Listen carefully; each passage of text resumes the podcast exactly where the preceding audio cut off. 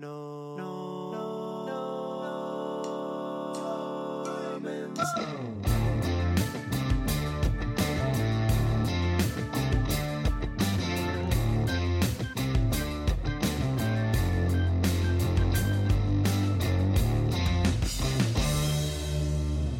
Hey everybody, on this podcast, we've got uh, my buddy David Becker, fantastic guitar player, great jazz player, but plays all kinds of other styles, and Derek Frank, who's Gwen Stefani's bass player.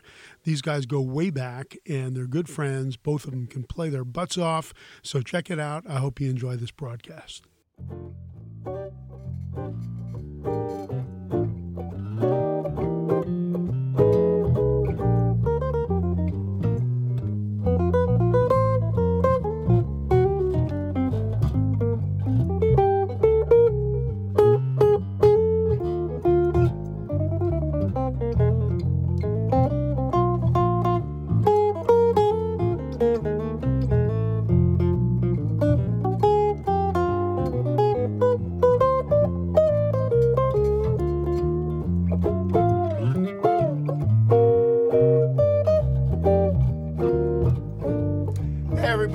Over here, I want to welcome you to the Norm's Rare Guitars podcast, and I want to thank you guys for listening, and I want to remind you that you can see this exclusively at the All Guitar Network the following week, the following Tuesday. Uh, we're so happy to be doing these podcasts, I can't tell you, and it's really turned out to be one of the most fun things ever. Today, I've got one of my favorite jazz guitar players in the world, just a great musician overall, Mister David Becker on the guitar. Thank you, Norm. Great to be here. And I've got my buddy Derek Frank on the bass. Woo-hoo. And Derek is one of the great players. We'll give you some of this resume, which is pretty crazy. And I've got my buddy Nick Dias over to help hey, me Nick. out. Hello. He translates for me, and you know, when I draw a blank, he kind of helps me out and kind of uh, you know fills in the, the blanks. So, and there's a lot of blanks at my age. So I just want to tell you, these guys are something else. And David Becker has played in more, he's a world traveler. I mean, he's played in places as far away as Encino, Northridge, Sherman Oaks, all the uh, adjoining ci- uh, exactly. cities or North towns. Hollywood, so. Oh, North Hollywood yeah. as well, yeah. And uh, Panorama City as well. No, this guy is always out on the road. David's one of those guys you always go, where you been? It's like Japan, Italy. Where have you just come back from? Just came back from Italy, Germany, and the Netherlands. Oh, wow. So. Where they love their jazz. They do, and it's uh, it's a great place to work. I work there so much. I'm going back in November. I'm going back to Japan at the end of November, and uh, I'm doing Woodstock this year, actually, in October. So really? That'll be one gig in the U S So. Wow. Wow. And you've played in more festivals than anybody I know. I mean, every jazz festival, most of which I can't even pronounce. Yeah, yeah, I have been lucky to play lots of festivals. I mean, and at the very first festival that I did was back in nineteen eighty-five, was in Long Beach, and I opened for Miles Davis. So wow. It was like, and I played solo. It was Miles Davis, Chick Corea, Jack DeJohnette, and Steps Ahead with Michael Brecker. Wow. And I was the lone guy playing solo guitar. So that was well, that'll was learn televised. you. Yeah, it did. Yeah. yeah. So, you know, twenty thousand people, but it was a great experience. Straight to the top. Nothing like being on the spot. And then we've got my buddy De- Derek Frank over here. And Derek is a world traveler himself, but with a lot of really great acts, luminaries such as Shania Twain, Gwen Stefani. Those guys are, uh, Shania, is she in Vegas now? Yeah, we, um, well, Gwen's in Vegas at the moment. I, we head out in a couple weeks for Vegas, and then Shania starts her residency in December. So they're both doing Vegas residencies in the same theater. That's yeah. where they all wind up, and Everybody's it's a great place, yeah. man. That's, yeah. you know, if you're a great musician, and if you can draw in the crowds, you know, and you can get a residency in Vegas, you don't even need a second name. It can just be Gwen.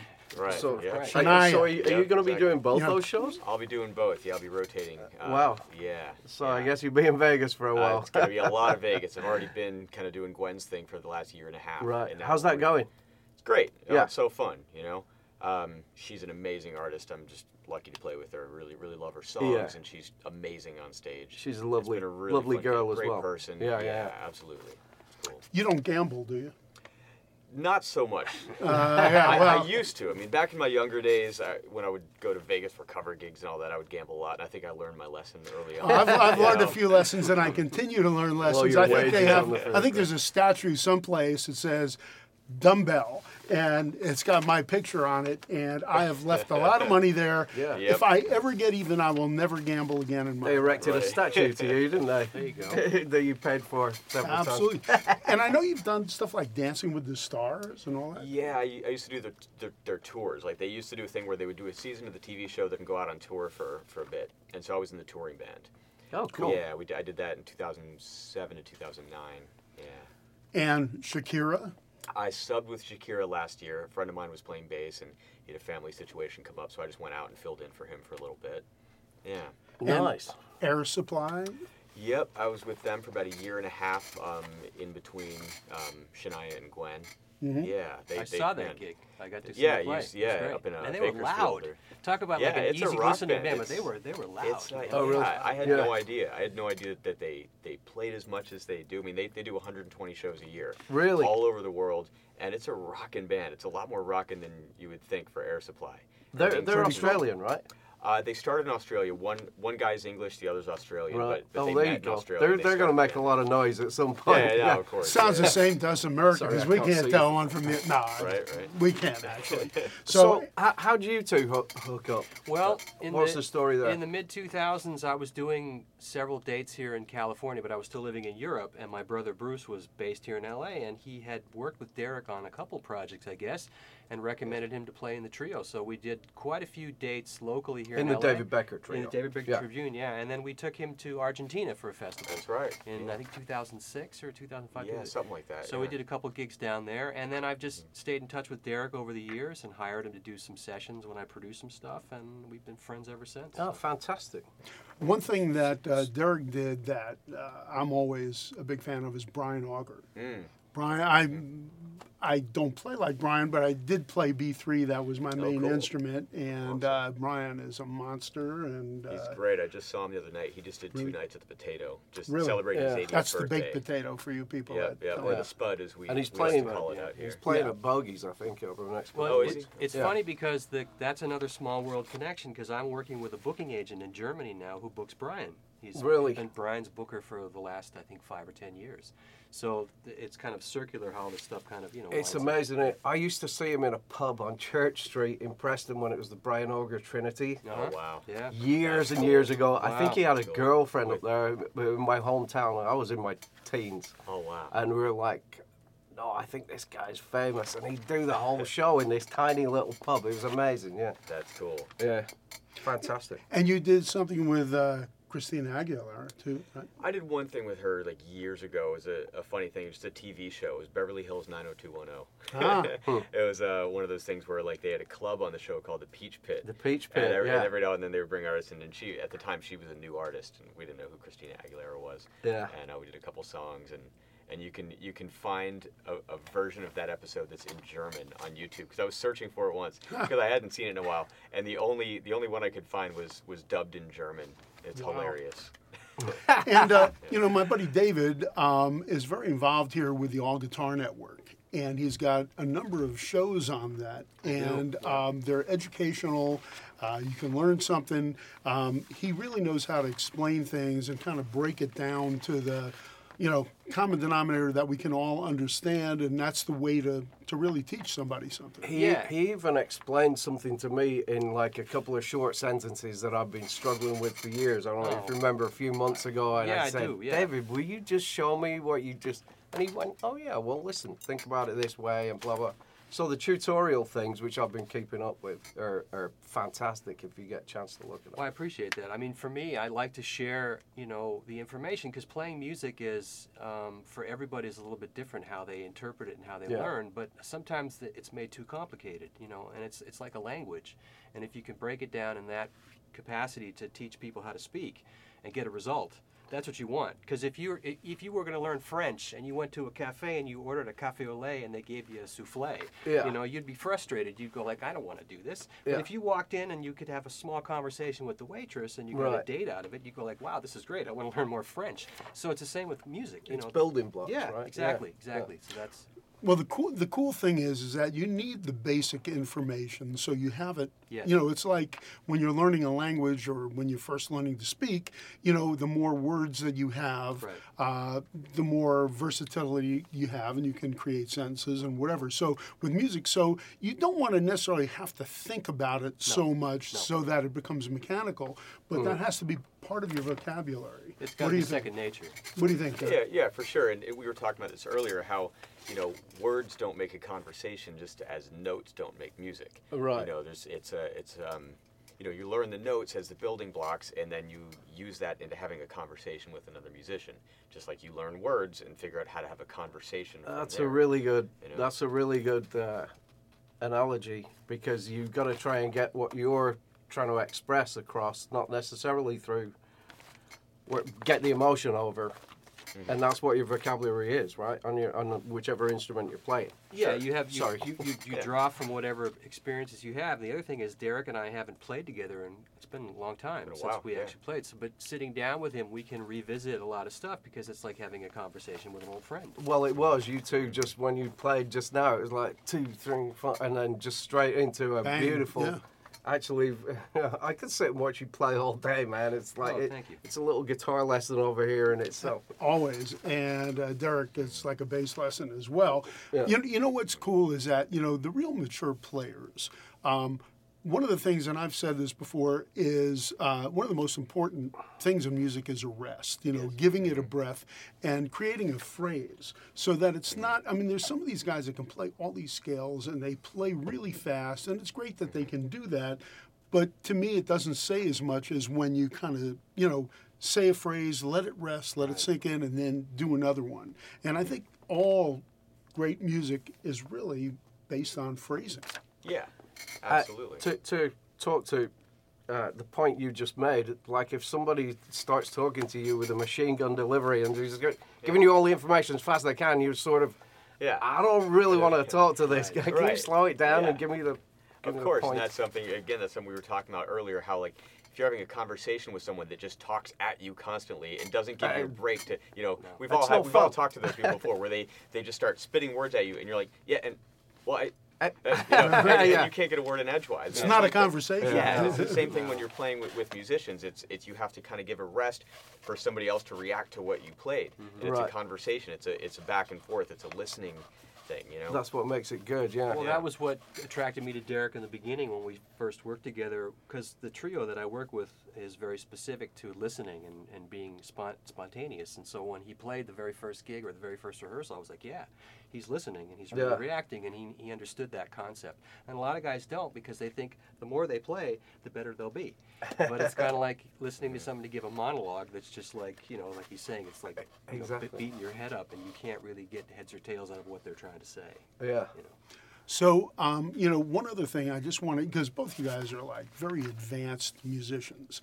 Um, when you first started, uh, did you immediately go to jazz? Both of you. Both you guys? No, I started, I mean, I played trumpet before I played guitar, so I was exposed to big band music, but the reason I played guitar is I wanted to play, you know, Bad Company and Led Zeppelin mm-hmm. in the garage, you know, and I still love that music. Uh, it's just that, you know, I realized that there's, I never thought of music as being um, in a category. I have an older brother who's six and a half years older, so he bought Led Zeppelin two the day it came out. I was eight. I listened to it and I'm like, wow, that's cool. I didn't think about, you know, what it was. And that still resonates to me today, because the music that I create, which is, you know, it's considered jazz from the critic standpoint, but it's got a lot of elements to it. I would not just say it's just this, you know. Yeah, no, it's pretty broad. Your, st- I, I, your stuff's great, man. I, well, I'm well, a thanks. big fan. And I, I, I think what it is is I'm a music fan.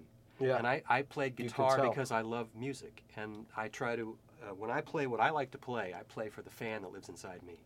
There you go. Well, there's two kinds of music. Yeah. Good music yeah. and bad yeah, music. Exactly. You know, so. Yeah, absolutely. Yeah. And, and Derek, what about you? Because, I mean, you, you play all different styles. I sure. mean, you're yeah. like the hired gun who comes in. You can do whatever you need to do at that given moment. Sure. Yeah, and just like David said, I mean, I'm a I'm a music fan. I, I like music. I like all different kinds of music. And um, I'm, you know, I definitely didn't start on jazz. I was a metalhead back in the day. That was like, you know, we were just talking about Iron Maiden. I saw yeah. the Iron Maiden show the other night. Steve Harris was my guy. Back oh, in the of day. course. Like, bummer, yeah. I was learning all that stuff, you know. Um, and Uh, yeah, being a metalhead, I, I was still, you know, really into playing bass, and I ended up going to this music camp, which was a jazz camp, and I hadn't been exposed to jazz yet, and I just got my ass handed to me. I just, you know, I just, I couldn't hang. I didn't know what this music was, but, but I was like, you know what, this is cool. This is something I haven't heard before and, and haven't played, and I should check this out. And then I just started really digging into that and listening to a lot of different records and, you know, getting some lessons, things like that. And then I got really deep into jazz for a while. Well, you know, jazz is so cerebral. I mean, you know, it makes you want to go, you know, why would you want to play in a giant stadium when you can play in a small club with six people in there? I always like to say that, tease the jazz guys, because I love them. And, and you know, it's amazing because they have to put in so much work and thought and effort to become such great players. The only problem is, is that the bulk of the people don't always understand the nuances and all the really subtleties and cool stuff about jazz. Well, I think it, this it's this because I've experienced it from the end of being on the stage, and in my experience and the guys that I've been around, like the Miles Davises, were able to reach a larger audience because they understood that when you perform, you're trying to speak to the audience. Yeah. And it you don't have to dumb down the music. You you just speak from your heart, and if you have something to say, people will understand. And I've had people come to me who said, I had a guy once in Germany said, I hate jazz, and I love what you do. So I was like, well, that's a great compliment, you know. Mm-hmm. Yeah. And we do we get to play big audiences. I mean, it's not just playing the, the, the fifty-seat jazz club. I mean, I've played twenty, thirty thousand seat places. Absolutely. And well, the cool, festivals. Yeah, and, and even concerts where you go like, wow, there's there's two thousand people that paid to see this, but they, they all are big music fans, and I just know that when you get up and perform whatever it is, whether it's Indian music or it's it's you know a monkey song, you have to connect with the audience. Yeah. And I remember specifically Chick Corea's uh, guy that worked for him came to me at that festival that I did, and he said, of all the people that played here today, you connected the most with the audience. And wow, I, cool. I, it was a great compliment. I didn't understand exactly what he meant until later, but yeah. that was very important to me, and I still keep that in my mind today. Oh, of course you would, yeah. I mean, what what was, I, never having seen Miles Davis, but I can only imagine it's like watching Picasso painting a picture or well, something. Well, yeah, it was, you know, the, it, John Schofield was in the band, and I mean, it wow. was a pretty incredible band, you know. Yeah. Um, same with Chick, you know. Uh, it. I, the thing was, is the diversity of those musicians, it wasn't just about the ability, it was more about, you know, speaking to the audience and, and, and really, you know, uh, having this vibe. Because music is something that, it's a story, so it has to start somewhere, it has to go somewhere, it has to have these peaks and valleys. If it's just this all night, whether it's, you know, like you're talking about heavy metal guys playing fifty billion notes, right. yeah. that's fun, but after, like, the first tune, you've heard everything the guy can do, and you're yeah. like, I don't want to hear anymore. Doesn't you know? grow. And, right, right. You know, and it's the same with jazz guys. If jazz guys just play, you know, a bunch of notes for the sake of playing notes, it, it doesn't interest me. Well, yeah. you know, like Miles um, was one of the few jazz guys also that really did connect with a rock audience. Yeah. And uh, I grew up with Jaco Pastorius. Sure. He was an old friend of mine. Oh, and wow. he was like another guy who, for some reason, Um, there was a rock and roll element to it Absolutely. and an R and B element to it, and yeah. it had a pulse and right. you know that yeah. kind of thing. And they really connected. I mean, there's there is some jazz that honestly I don't understand, and you know, and some of it, you know, it's interesting. Some of the notes. I mean, you guys play jazz with the right notes. There are some guys that avoid all the right notes. I'm not sure I, I understand it. I'm not saying it's bad, but no, it goes past me. It becomes too intellectual, is what it becomes, yeah. because it's all about what they think it's supposed to be, and really jazz music or any kind of music, improvised music, is just telling a story. Yeah. You know, it's the same thing as a blues guy sitting on the porch telling a story about getting, you know, shilked from his old lady or yeah. whatever. It's just, it's, you have, but I think you, you hit the nail on the head, Norm, is that, you know, guys like Jaco grew up in a time where he was playing at the same time with Joe DiOrio and Ira Sullivan. Right. And, and then those he was guys playing in Miami. Weather Report. He was playing with this R and B band, and he was doing Jody Mitchell as well. Yeah. So, you know, yeah. yeah. There was no there was no like, well, I just can do this. Yeah. And, yeah. and But me, there wasn't anything he couldn't do, really, no, was there? No. And but, the other thing, I think, what you were saying about Miles Davis, I think where a, uh, he was such a badass. I think the rock guys, like they were like, damn, I, would, I, I want to see what if this sure. guy like kills somebody on stage or something, you know. But they were they were jazz musicians with rock attitudes, you know. He, Jaco and Miles, like yeah. those guys were rock stars, you know. Absolutely. And they were in the but trenches, they were, they weren't were playing, they? Yeah. They were playing jazz, but just had that had that attitude, and I think that comes across. Like that comes across to the audience, and even even if they don't know what they're doing, they're feeling it. Yeah, because yeah. there's an attitude behind it, you know. Well, they were right. serious characters. I mean, I read yeah. this Miles Davis book, and there was one thing in there that I kind of really got a kick out of. He was in a either a hotel room or some type of room with a young lady, and after they finished their liaison or whatever you'd want to call it, um, Miles said, uh, "Your cab's here." And she goes, "I didn't order a cab." He goes, "I said your cab is here." uh, uh, he was definitely a nut. Yes. And uh, yes. that kind of, to me, that summed up a lot of stuff right well, there. I knew a guy, uh, Freddie Gruber, who was uh, a great drum teacher that lived here in Southern California. He was a New Yorker, and he hung with Miles when he was a kid in New York and had lots of stories about Miles. And Miles was a privileged kid because his father was a, a, a doctor, and he really? went to Juilliard to study music. I didn't know that. Yeah. No, and so they wanted him to play classical music because that was like, he was from Saint Louis and a very, you know, affluent family, and but he wanted to hang and play jazz. Yeah. So he'd hang at the over, you know, the overnight joints and learn from guys like Gil Evans how to be a, a jazz musician. And the way he got his gig with Charlie Parker was he just happened to be at the club when the club owner said to, my, uh, to Charlie Parker, "Who's your new trumpet player?" Because his trumpet player quit or didn't show up. He goes, "Him." So at nineteen, he was trying to keep up. But wow. that's, what better way to learn? Yeah, you know? In the fire. That's amazing. Yeah, yeah, yeah. Um, yeah there's, there's uh, probably the best way to really get your repertoire together and everything is to just get thrown in the fire. Right. And like in the old days, you had to play three, four, See five sets a night. Yeah. Yeah. Now it's like, you know, people play a half hour and go, you know, yeah. it's a tough you know night. What? Yeah. Just to take that on a slight tangent, uh, I don't know if you saw, have you seen that Ken Burns country music documentary? Oh, I just started it last night. Well, the, the, the bit I saw last night was about Bob Wills and his